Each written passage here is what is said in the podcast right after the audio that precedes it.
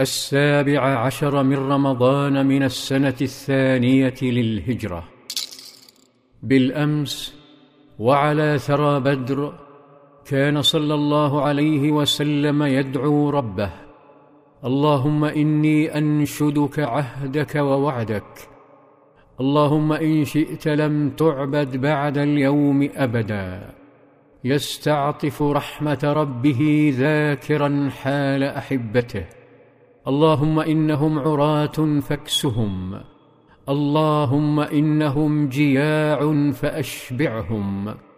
فيهتز قلب أبي بكر ويمسك بيده ويقول حسبك حسبك يا رسول الله فقد ألححت على ربك. خرج صلى الله عليه وسلم من خيمته. فنزلت البشرى آيات تقول سيهزم الجمع ويولون الدبر بل الساعة موعدهم والساعة أدهى وأمر. ثم بدأ صلى الله عليه وسلم يمشي ويضع يده على الأرض وكأنه يفجر مواضع الحماس والفداء. وعمر بن الخطاب يتابعه ويقول إن رسول الله ليخبرنا عن مصارع القوم. هذا مصرع فلان إن شاء الله غدا. ووضع يده على الأرض. وهذا مصرع فلان. ووضع يده على الأرض. ولما جن الليل أحياه بالدعاء والصلاة حتى أصبح.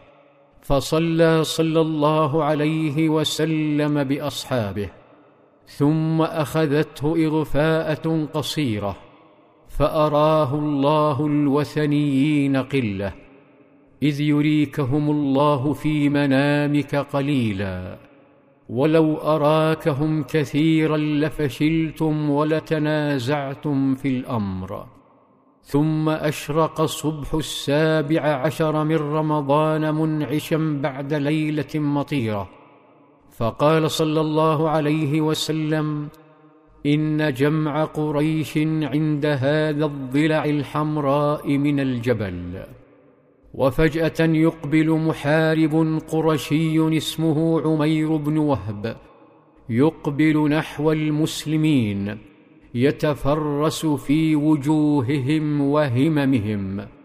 فيأمر صلى الله عليه وسلم بالانضباط ويقول لا يتقدمن أحد منكم إلى شيء حتى أكون أنا دونه. عاد عمير إلى الوثنيين فأخبرهم أن عدد المسلمين ثلاثمائة.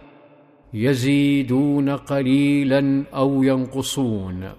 ثم انطلق عمير مرة أخرى يمسح المنطقة حتى توغل في أقصى الوادي بحثا عن مدد للمسلمين فلم يجد مددا لكنه شعر برعب فعاد يحمل الموت ويبشر بالمقابر قائلا ما رأيت شيئا ولكن قد رأيت يا معشر قريش البلايا تحمل المنايا نواضح يثرب تحمل الموت الناقع.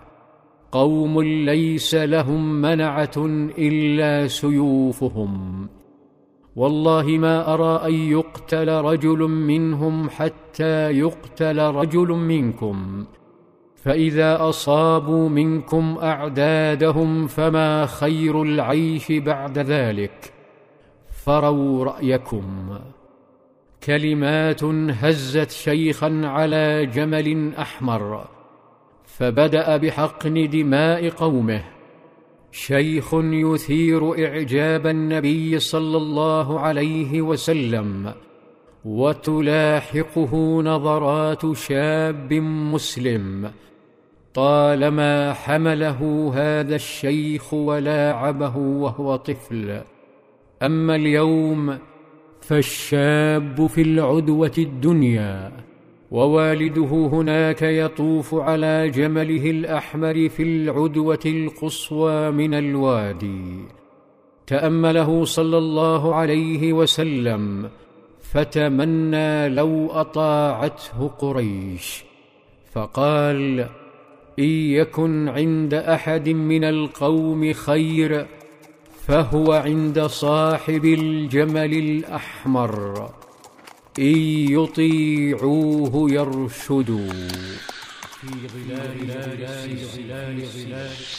في ظلال السيرة.